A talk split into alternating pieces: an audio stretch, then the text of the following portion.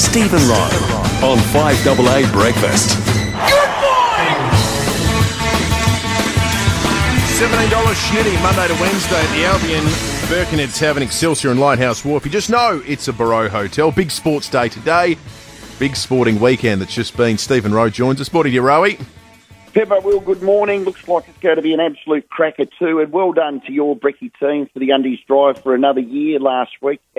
Outstanding. So I'm looking forward to hearing that figure. Thanks for your help too, Rowey. You and Timmy G were a, were a big Yeah. part of it with your kicking competition. Pity about your, your effort on the day, but you you had it. You gave it a you gave it a red hot, hot Aussie go. Oh, How's the hamstring? Yeah, it is.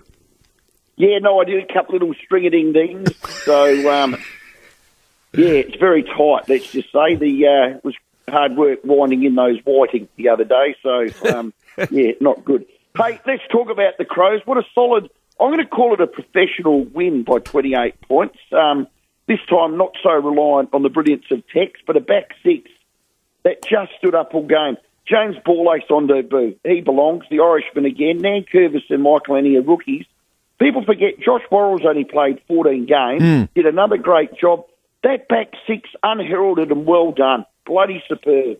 Yeah, it was terrific. And um, James Borlase's parents they'd they'd to fly back early on a, on a holiday in Europe, and they came back early to watch to watch their son play. I tell you what, I don't know if they had to pay extra through Qantas, but it was was worth every cent. He had a cracking game. Oh, yeah, that kid, look, he's had to bide his time, work in the SANFL, work on his craft. Um, he was last man standing, basically. I really wanted him in before the Irishman the week before, but what a bad call that was because he was fantastic, Keane. And then James gets his chance and took it with both hands. So another big game this week. They've got Brisbane in Brisbane, then Sydney here, and he's going to be playing all those games. Last one will be West Coast, so there's some challenges for him, but look, he'll be able to stand up. Just on Port, look, weren't they gallant? I think they were brave in the end, the injuries and illness.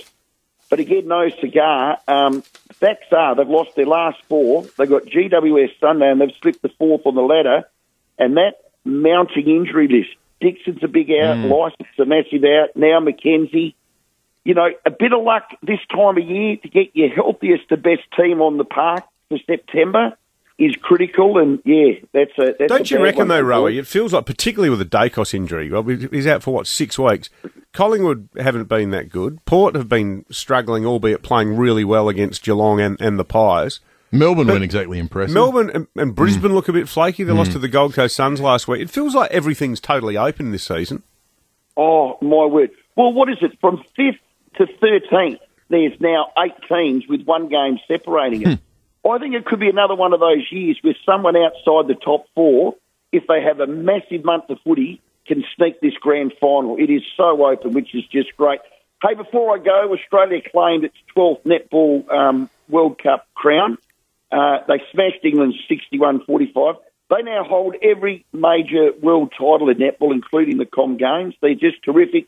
And good luck to the Tillies tonight versus Denmark, round of 16. I'll be watching that. Cannot wait. We'll see if Sam Kerr plays. Big show. We'll see you at four. On your mate. Good on you, Rowey. Uh, there's a part of me that counterintuitively hopes we don't see Sam Kerr tonight. Yeah, I'm, I- I'm a bit like that. I think if we don't see Sam Kerr, it means we've won easily, yeah, totally. and it means she gets another day off. It I- seems, she- sounds weird to say, but I, I think that's the best outcome. yeah, I, it feels like she's coming on if we're behind. yep. And what level of capacity Well, is if it's anything like the Canada game, we won't have that problem. Let's hope so. That'd be tremendous. Stack of texts here. Everyone's agreeing with Will. Uh, Not everyone. almost everyone. Uh, I like this one from Quentin. Says, "I haven't streaked on the Adelaide Oval for three years. Can I get a free SACA membership?"